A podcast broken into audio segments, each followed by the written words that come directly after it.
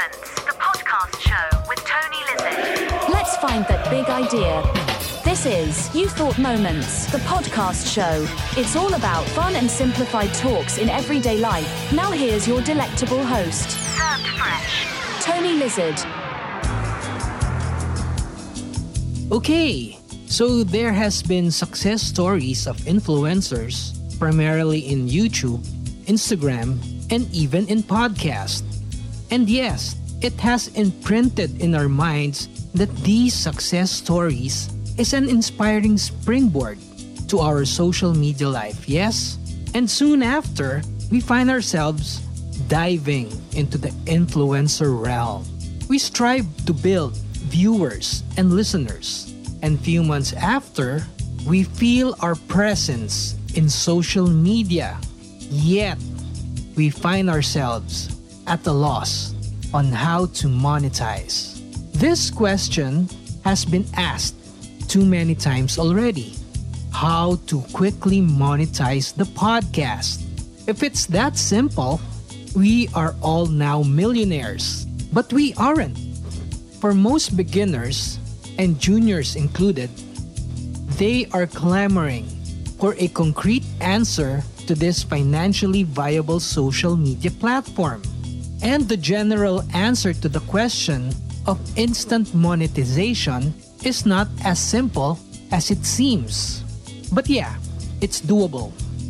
For starters, let's take away that instant gratification mumbo-jumbo that we were fed by commercial coaches and self-help authors. Of course, they are already in the know. But then again, most ideas and tips can be found easily in YouTube, Google. It's in the internet. You just have to find the right tips and hacks. But to the majority of us, we are left figuring out on what to do. You know, just take out that get-rich-quick attitude. Especially now that social media arena is fiercely competitive. I have to say this now, congratulate yourself for making the first step, which is starting your own podcast. That's the very start of everything, the very first step. Of course, it's just the beginning of your journey, and we have to learn in each stride that we make. I won't get into details, but there are three major areas you have to consider should you pursue podcasting as a source of viable income? Bluntly put, any business venture requires dedication, knowledge, and skills. First on the list is dedication. You will be spending most of your time in this, and it is interest draining if you don't have the passion. Make sure you're up for it. So think of your podcast as a hobby and revolve on topics you are interested in. You can also add relevant and interesting side notes, but make sure you are still on the same page. Speaking of which, knowledge is next. Knowledge here is the general overview, and as a mandate, you have to have that sense of marketing and salesmanship, the core of any business venture. You see, any business will not survive if it does not earn. You might as well close shop and stick to your podcast as a hobby. But seriously, you are going to pedal and hustle your way. Hey, even Jeff Bezos, Jack Ma, and most of those hypertech billionaires hustled it to the top. So even in our podcast, we should be doing marketing work, like promoting our podcast to our target listeners and the like. Your podcast is already a brand by itself, and it is up to you to build it up. Of course, you should build up a viable brand that sponsors can relate to. Sponsors strategically advertise with R O I or return on investment in mind. They have to sell their products. So it is imperative that you have to coerce your listeners to be a potential customer for your sponsor. I'm not saying that you have to be a sellout. All I'm saying here is that you have to balance everything. There should be a gray area where your listeners and your potential sponsors intersect. Alongside with that, content should be balanced. It takes great skills to do that. We are already hearing it on social media that skill sets are already a commodity. And it is.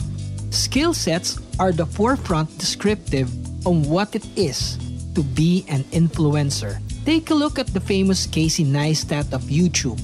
He is a filmmaker, and his Beamy group was bought out by C N N at a hefty twenty-five million dollars. Whoa! Another one is the crazy Russian hacker. He started as an antic everyday hack, viral video maker, but now he is mostly sponsored by outdoor products because of his perceived skills as an outdoorsman. Of course, success stories comes with determination, marketing, and skill sets. So in conclusion, wait, I haven't said anything about early podcast monetizing. That's what you think. I have mentioned it already in the first minute of this podcast. That is if you're paying attention. But yeah, let me summarize. For you to monetize fast, have a viable niche market. Develop your podcast brand as a show where sponsors can be comfortable in advertising to it. And yes, a hefty dose of hustling and peddling. One tip that I can give you is always participate in your core group's community.